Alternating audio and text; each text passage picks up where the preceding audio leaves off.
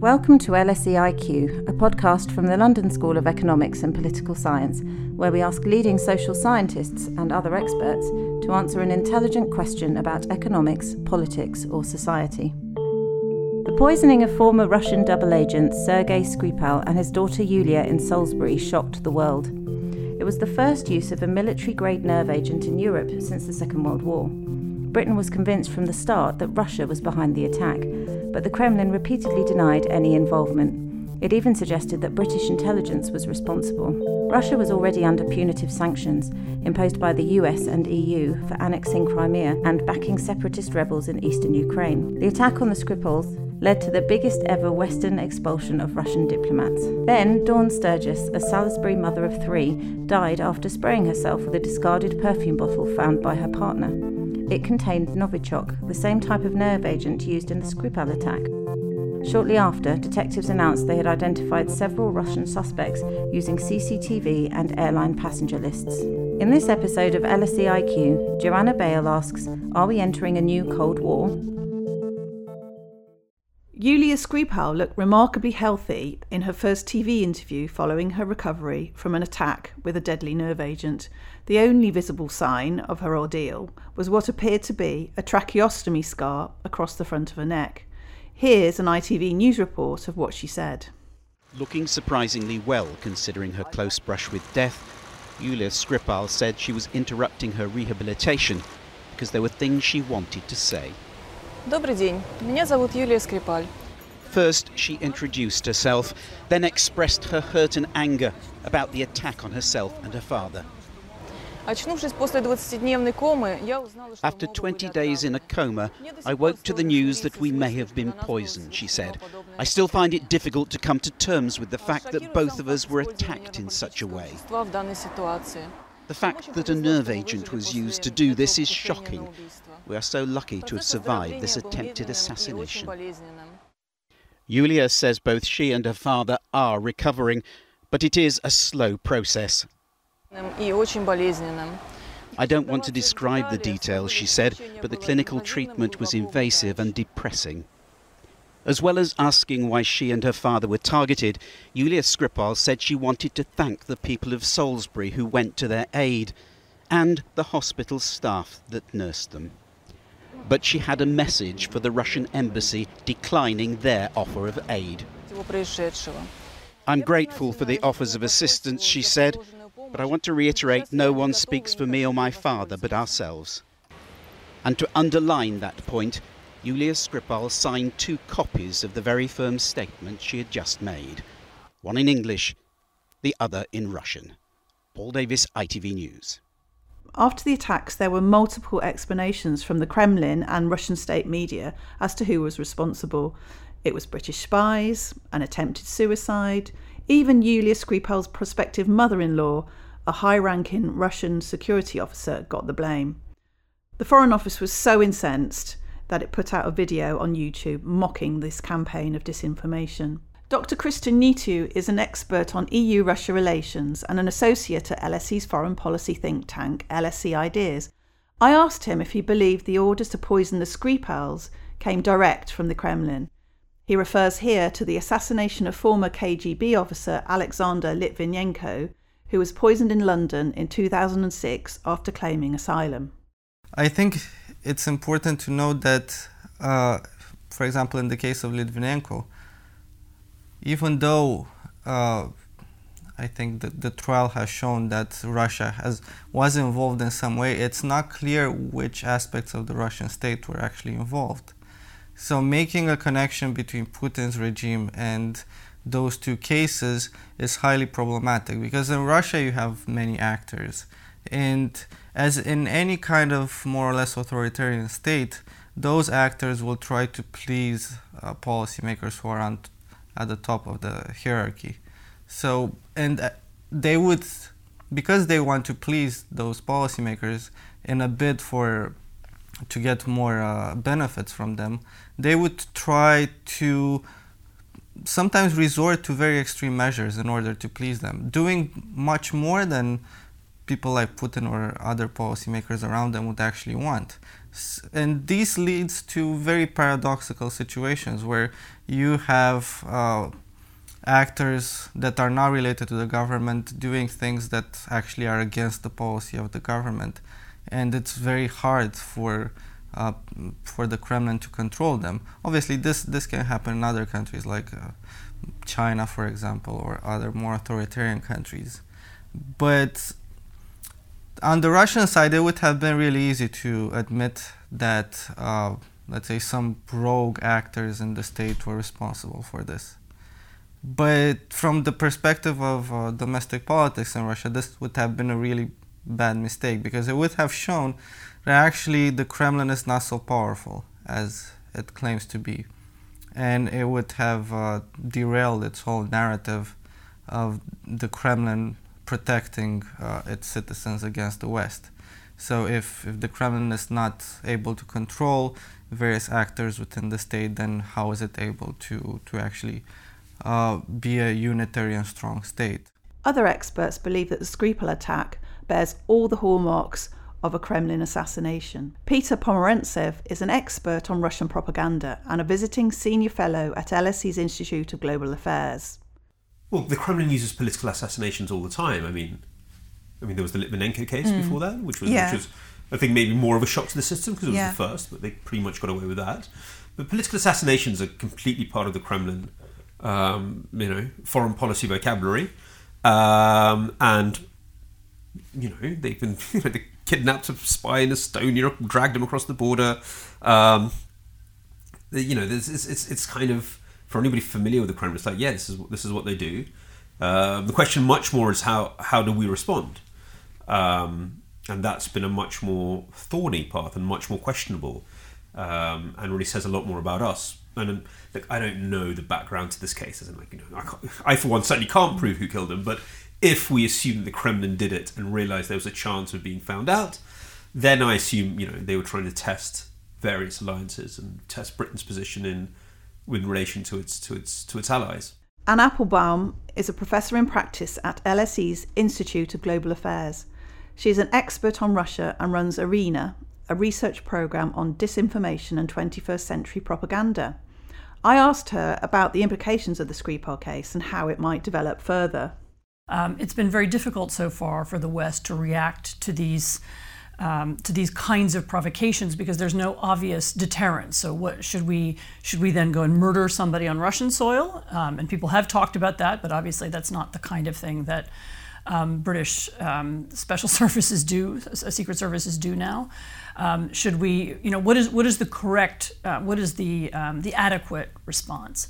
it was also important because it was a challenge to, particularly to Britain at a moment when Britain is seen by Russia as weak because Britain is leaving the European Union, because it's not going to have allies of the same kind that it had before, um, because um, you know because Britain's role is, is is is now in question. So what was so it was a, you know what, what how will Britain react? Um, I think the the in general the response was um, better than many people anticipated, and this was partly because Theresa May uh, went to uh, the European Council and she produced quite a lot of um, intelligence data that she had on the case, and she very quickly convinced her, particularly her German and friends, but also other colleagues, um, that this was Rus- this was a Russian state attack, that they had used this particular chemical, and so on. Um, it leaves open a question as to what would have happened if if she hadn't been able to do that, if, she, if Britain were already outside. But but um, but she did convince them. There was a group reaction. Um, you know, and I think your question is correct in that it then says, okay, so now what? Um, expelling diplomats isn't really that big a deal. You can always appoint new ones. Um, in the U.S., in fact, the Trump administration made clear that there were they understood there would be new ones would be appointed, so it was a kind of routine ritual response rather than something deep. Um, it does look like there is now inside the British government a real conversation about what to do next. Um, there are lots of options being considered. Um, the decision to refuse a visa to um, Roman Abramovich, who's a famous Russian billionaire and also the owner of the Chelsea Football Club, um, is a sign that um, some people in Whitehall are beginning to ask who, who are these billionaires? Where does their money come from? Should they really be able to move around in Britain and, and do as they please? Um, and we hear of other kinds of checks on other Russian money too. But will targeting the UK based oligarchs and corrupt Russian money really make a difference? Here's Peter Pomerantsev. There's been several strong statements from, from MPs, but also from various financial authorities that we won't put up with um, corrupt Russian money in the UK. Um, in a certain, to a certain extent, look, it's a very nuanced thing. This would have been the ideal policy, I don't know, 15 years ago or 10 years ago when the Kremlin was still trying to be part of the international system and there was still a moment of leverage. You know, that you could say, look, you guys want to be part of the, you know, the, the City of London sort of, uh, um, you know, very sort of like uh, uh, uh stock market flotations. Uh, to do that, you, you know, you can't you know you can't have these grotesquely corrupt companies. Um, now, where Putin is less worried about being integrated with the West, um, I think the scope actually for effective action is smaller. That's not that doesn't mean we shouldn't do it. I just think we should also apply it to other corrupt countries like Ukraine or wherever. So it's going to have to be actually quite a clever game to play there I think I think there's a certain amount of oligarch activity in London that Putin would love to see curtailed. He'd love to see these last connections to the West cut away. Um, you know, there's a real, you know, jealousy and anger among the you know parts of the Russian elite who can't travel abroad anymore, and the ones who still can. The ones who still can do it in a very surreptitious way. So this is not, you know, Putin has been calling for de-offshorization for a long time. Having said that, there are real kind of strategic financial interests the Kremlin has in the West, which they are very, very paranoid about. Because, you know, the Kremlin is in a classic dilemma situation. It needs to keep up the sort of the sort of low level pseudo Cold War to keep that going in order to legitimize itself at home or and to have something to do basically. On the other hand, it's completely dependent on the West for its finances, so for its um, you know sales of energy and so on and so forth. And that's a very delicate balancing act they have to play. Um, so if these, if our measures are surgical and clever, we could find those pressure points. But we've sort of missed the boat on this in, in a big way. And while I'm very glad that corrupt money in the City of London will be clamped down on, I think that has to be done universally. That can't just be a purely Russian thing. Cristian Nitoiu. In this case, initially Theresa May had a very strong approach, but this was not really backed up by uh, really strong measures. So it was a lot of talk, but not that many practical efforts. From my own research, I found that oligarchs support both the Labour and the Conservative Party. For example, Jeremy Corbyn's uh, NGO, the Coalition Against War, if I'm not mistaken, was financed heavily and still is financed heavily by various Russian oligarchs in London. As at the same time, uh, the connections of Russian oligarchs with uh, members of the of the Conservative Party are much more well known, and the British media has uh, pointed out to a lot of cases. So, and if if uh, we're analyzing what Theresa May has done in in the last month or so, there hasn't been any kind of strong response from the UK government. It seems like the UK government has actually abandoned the issue and it has moved to something else. Russia's tactic of blaming the Skripal attack on everyone but themselves has been analysed by Anne Applebaum. The first time we really saw this happen outside of Russia was following the crash of the Malaysian airliner in eastern Ukraine um, in 2014. And when that happened, instead of simply denying that it was Russian um, uh, uh, officer, you know, Russian soldiers who, who sent up the missile, which we now know to be the case, it's been shown in a number of a number of different organizations. Um, they put out a million explanations. You know, it was the Ukrainians and they were trying to shoot down Putin's plane, or it was, uh, you know, some absurd ones. A plane full of dead bodies had been sent up into the air and crashed on purpose. Uh, and the reason they do this is that when you put out a dozen explanations, you create a sense of un- lack of clarity. We, we have no idea what's going on. It's very confusing. And indeed, there was a very good series of interviews that were done in Moscow after that plane crash with people just walking down the street saying what happened in the crash, who's responsible. And most people said, we have no idea and we will never know. It will be impossible to find out. And they create the impression that there's no truth, there's no answer, you can't know, there's multiple explanations. This is exactly what we saw happen in the Skripal case.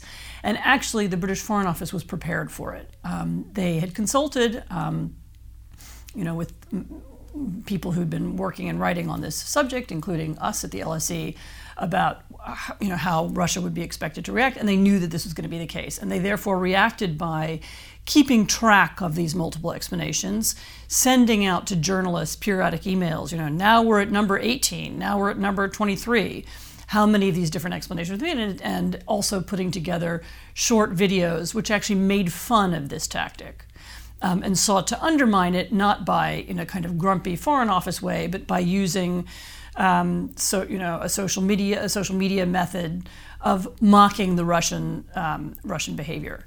Um, you know that doesn't not going to work with everybody, um, but it's it's one of the tactics that we're now trying to fight back against this because you can't. This is no longer an old-fashioned information war of the kind we had in the Cold War, where you know one side said one thing, the other side says the other side, and both try to prove that they're right.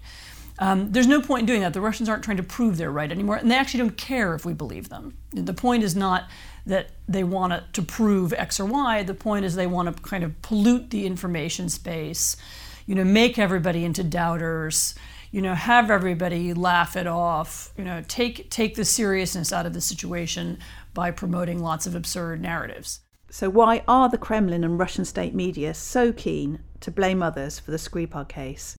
Cristian Nitoiu.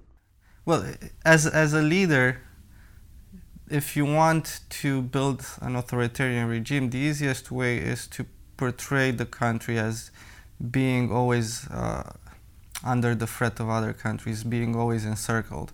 And in many analysts would argue that Putin has built this narrative of uh, of Russia being encircled, of being a besieged castle, and this has in the last 15 years this has been ingrained in, in the russian psyche. And everyone now to some extent believes that the west is against russia. So it's to some extent it's it's really easy if you build this kind of external enemy to uh,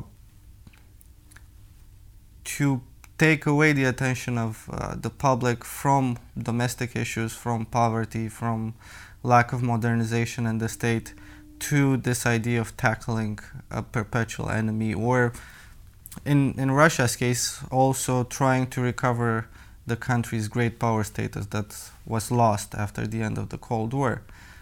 The Russians, uh, for that matter, thought that uh, Theresa May's initial, let's say, strong approach in the Skripal case was actually a way of taking the attention of the public from Brexit and the whole negotiations and giving her more popularity. Because we know from the scholarship that when uh, leaders are faced with external crisis and they have they exhibit strong responses, their popularity usually skyrockets. And in the case of Theresa May, I think there was some sort of height in, hike in her popularity following the British response towards the Skripal case. So it's mostly to answer your question briefly, I think what Russia is doing in foreign policy is obviously driven by internal concerns, and it's driven by the need to keep the population under control and to enhance the Kremlin's own popularity. As there is also a perpetual fear in Russia that the whole country would disintegrate sooner or later. So, in the absence of some sort of glue, and in this case, the glue is, is fighting a perpetual enemy like the West, Russia is from the perspective of many Russian analysts, it is doomed sooner or later to disintegrate. You mean to disintegrate in, in what sense? Similar to the Soviet Union. So, Russia is formed by many republics. You have many ethnicities, many religions. Some of them have different levels of autonomy and independence. So, it, and uh, there, there is a feeling that if Russia is not able to create this idea of a viable and strong state, then those republics would try to su- secede and try to be independent from Russia.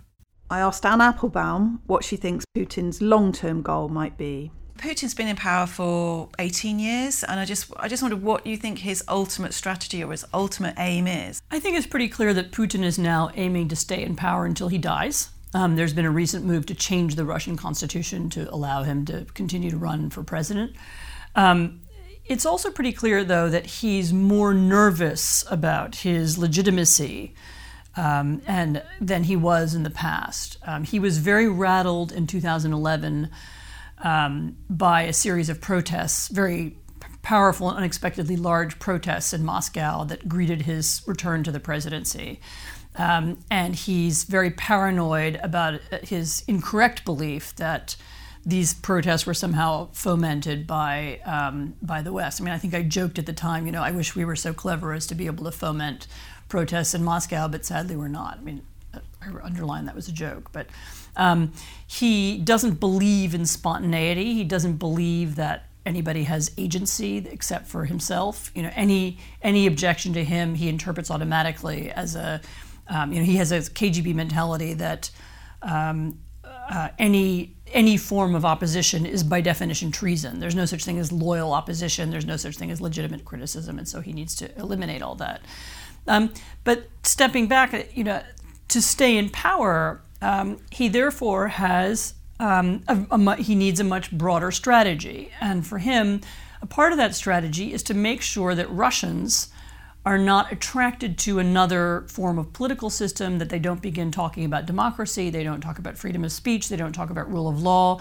Um, and part of his strategy is therefore to undermine, to destabilize, and to and to sort of um, smear the name of both of NATO, both of NATO and the European Union, but especially the European Union. Um, the European Union. One of the things that frightened him the most about the revolution in Ukraine in 2014 was the sight of young people waving EU flags um, in the Maidan Square in Kiev, and he is afraid of the EU as a piece of symbolism, as a you know as a as a as a, as a region that is pro- seen as prosperous, democratic, um, law-abiding.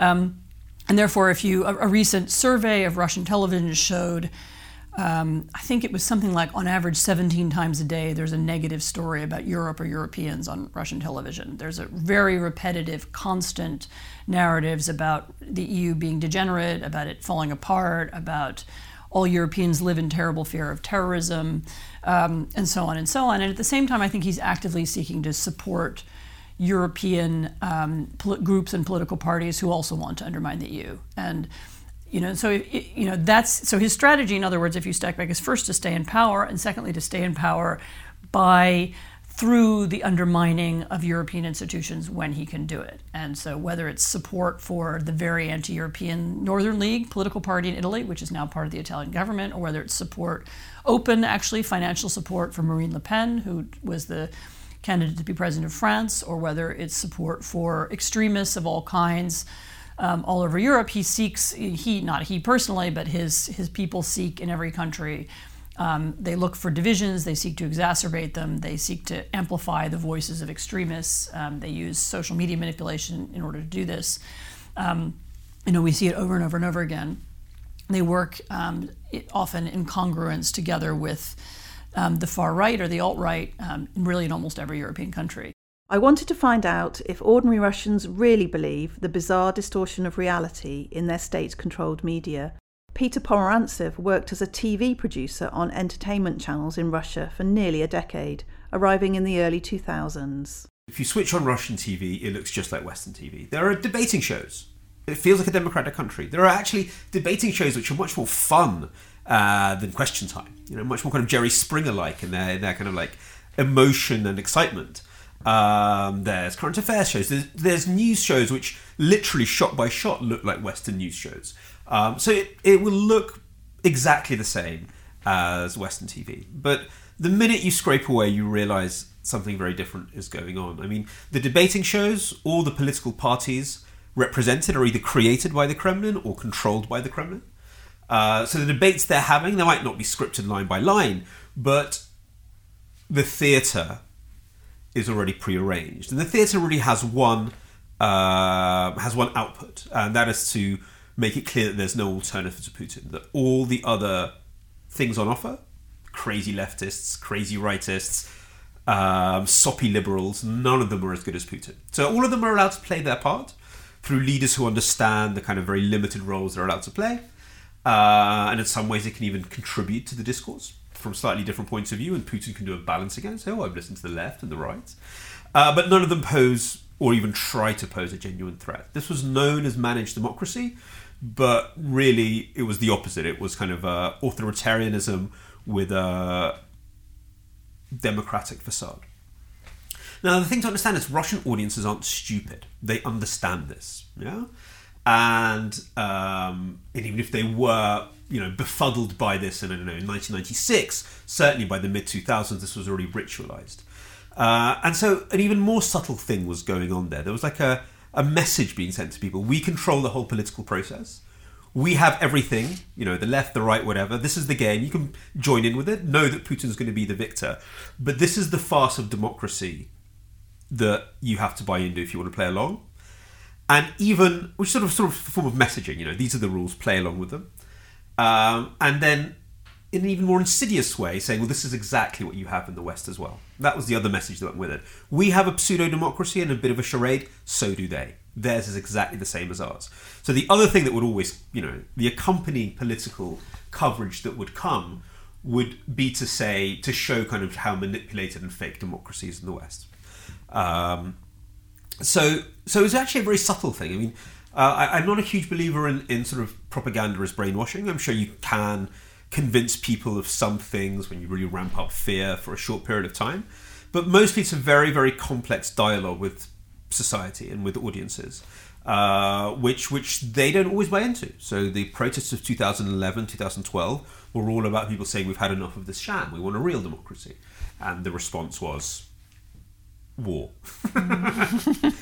but um, but, but that's something very important to understand. I mean, it's it's not people aren't passive viewers. You know, they they are being engaged in a series of signals um, to which they respond to because of fear. Maybe they don't want to lose their place in the social system. They think it's more beneficial to play along, but it is a dialogue.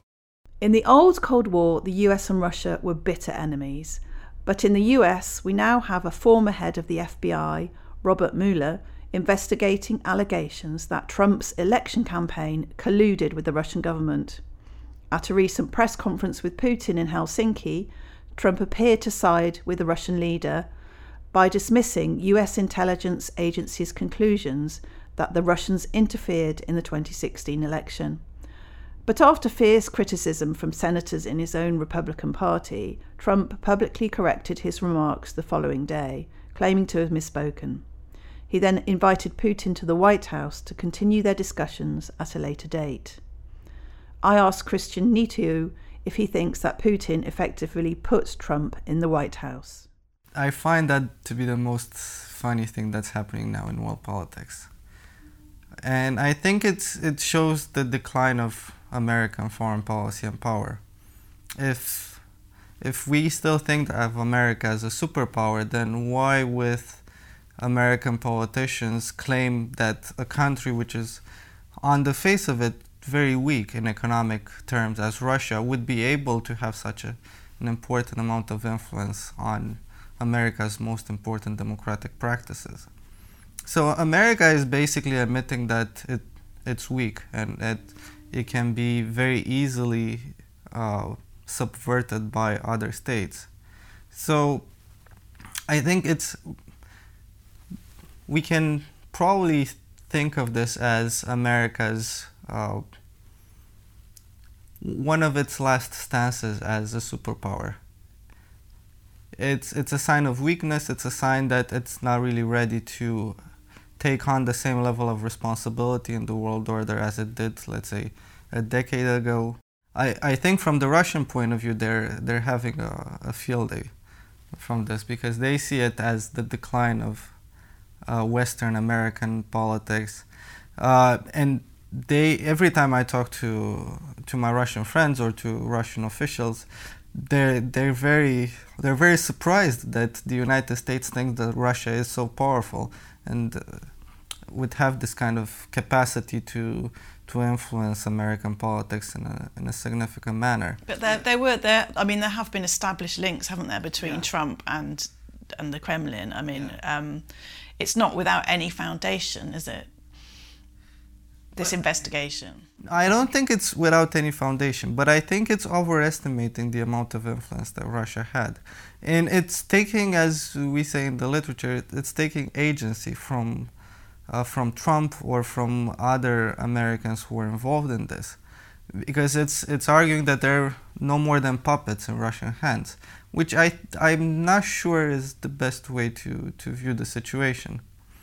Because if that would be the case, I think Trump would have uh, we have focused American foreign policy priorities in a different direction. But if we look at U.S.-Russia relations in the last, let's say, how how long has it been? Like a year and a half, right?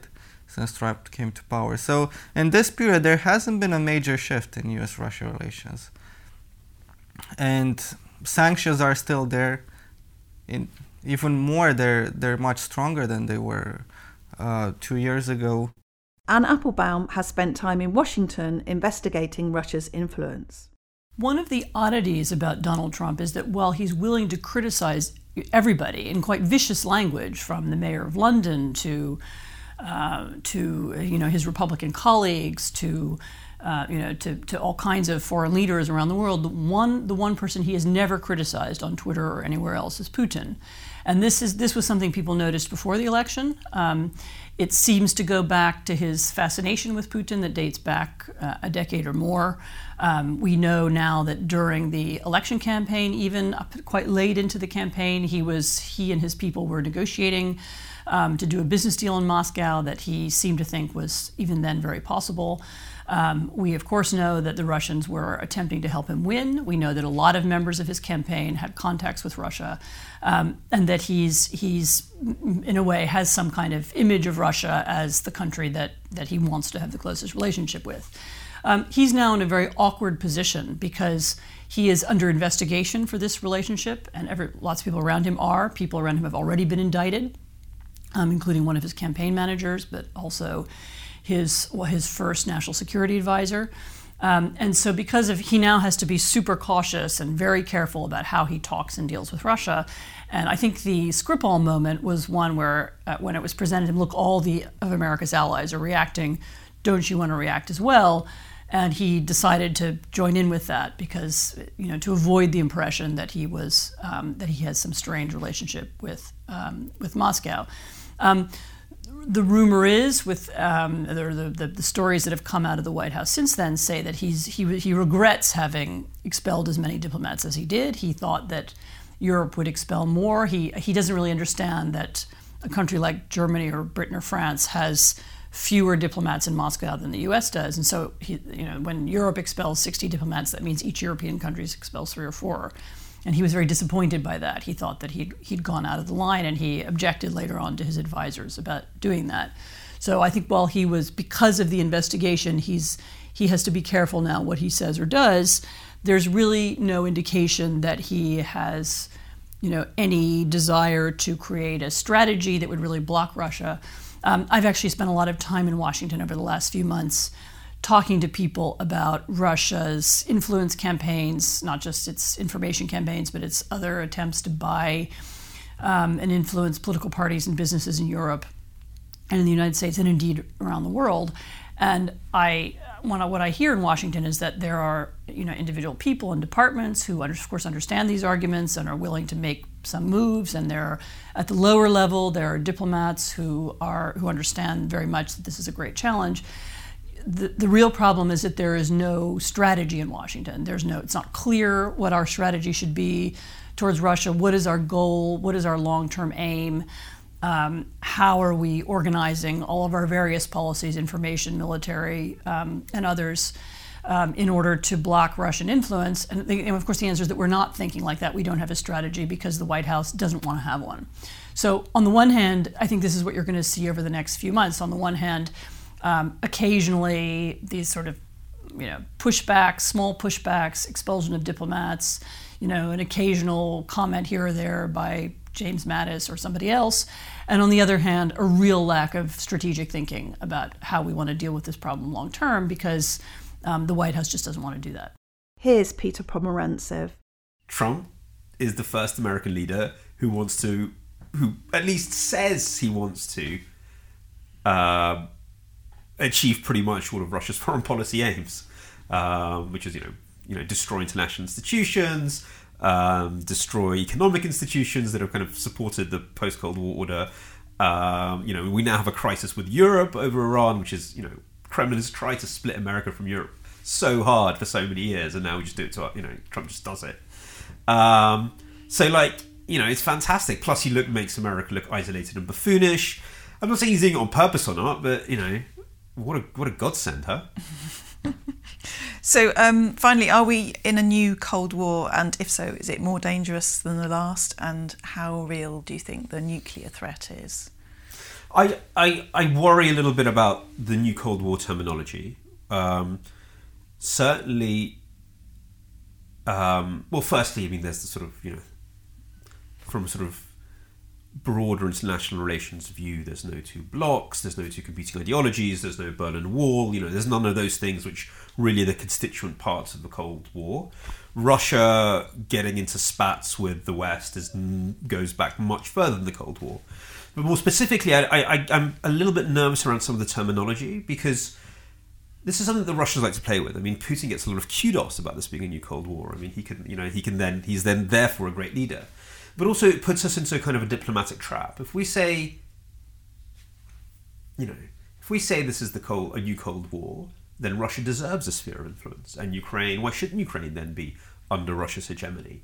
And you know, where is you know that's that plays into a worldview that leads us to a kind of like a, uh, to a final destination, which I think is the one that the Kremlin seems to want, which is you know Europe divided up into spheres of influence to be decided by great powers and certainly not by these sort of pesky sovereign states in the middle in their opinion. So i'd be very careful slipping into that into that mind frame. Um, so so i try to avoid it. I also asked Cristian Nitoiu if we are entering a new cold war. I, well that's a very complex question but i think we're we're at a stage that exhibits some of the characteristics of the former cold war but I don't think we are in a proper Cold War. We're actually heading gradually to what I think is a cold peace. And the cold peace was what actually characterized relations between the West and Russia up until the Ukraine crisis. So, a cold peace, from my point of view, means that you have a series of contradiction, uh, contradictions and conflicts which are not really dealt by both Russia and the West, the European Union and the United States in this case. So both the West and Russia choose to actually ignore those contradictions and have some sort of working level dialogue. And I think that's where we're heading now. But this is the kind of situation that made Russians feel very disenfranchised and disappointed and uh, to some extent betrayed throughout the 90s because they thought that if Russia would embrace liberalism, and would try to become an integral part of the international community, then the West would see would see Moscow as an equal. But that didn't happen in the post-Cold War period. So. Uh, since Putin came to power in 2000, he increasingly started to realize that uh, being playing by the rules of the international community would not be the best way to enhance Russia's power, and this led U.S. and Russia relations as well as uh, relations between the West and Russia to enter a period of cold peace where Russia was at least in rhetoric arguing that it it wants good relations with the West but it would it wasn't really taking any significant steps in this direction. While the West was taking at face value what Russia was saying but was not really doing anything to uh, make Russia feel welcome or an equal in in the world order. So, and the only thing that they were doing is that they were trying to, on a symbolic level, to to have some level of cooperation and dialogue. And I think with the Ukraine crisis, those links were severed. So there was no more dialogue, no more technical cooperation, or no more willingness to cooperate. And Russia became an enemy in the United States and the European Union, and the West became the perpetual enemy for Russia. But I think now, a few years after the Ukraine crisis uh, started, I think we're we're slowly and gradually going towards the kind of old business we had with the cold peace uh, during the post-Cold War period. So the last two, three years have been some sort of anomaly in West-Russia relations, and I think it's going to be back to to old business. But then, if if we're going to talk about the period following the, the Ukraine crisis, I think at that time there were quite a lot of fears that we would enter a new Cold War. Because there was a perception that uh, two irreconcilable blocks were, were about to be formed. The West, with being uh, wanting to champion the promotion of liberal values, and Russia having a more, let's say, non liberal approach, anti Western approach, which was thought to galvanize some sort of broader response from other states like China, Brazil, or India, or other states that uh, have problems with liberal values. But that hasn't happened. And the kind of tensions and conflict between the West and Russia have not really uh, gathered some sort of global momentum. As during the Cold War, where uh, the conflict between Russia, the Soviet Union, and uh, the West was actually obviously involving the, the whole world. Now it's um, the kind of conflict we're seeing, or tensions we're seeing, are more localized and don't really influence most aspects of the world order, of the global economic system. Here's Anne Applebaum. So I don't think Cold War is the best metaphor for what's going on now because that um, gives the impression that there are sort of two ideologies, you know, battling one another for control and they both have adherents on both sides and so on. Rather than pushing an ideal or, a, or a, an argument, um, most of the time what Russia is doing is trying to undermine us. So, you know, it's more as if the Russian regime were saying, we know we're corrupt, you know, we know, um, you know, we're not Democrats, you know, but you're corrupt too. And also your system is also terrible. The tools of this competition are also different. Um, it's not, you know, Pravda versus the London Times and the New York Times. It's um, anonymous um, trolls pretending to be, I don't know, pro Brexit or pro anti Brexit. Um, you know, acting on British social media, trying to gain followers and trying to pass on, you know, memes and ideas and, and narratives.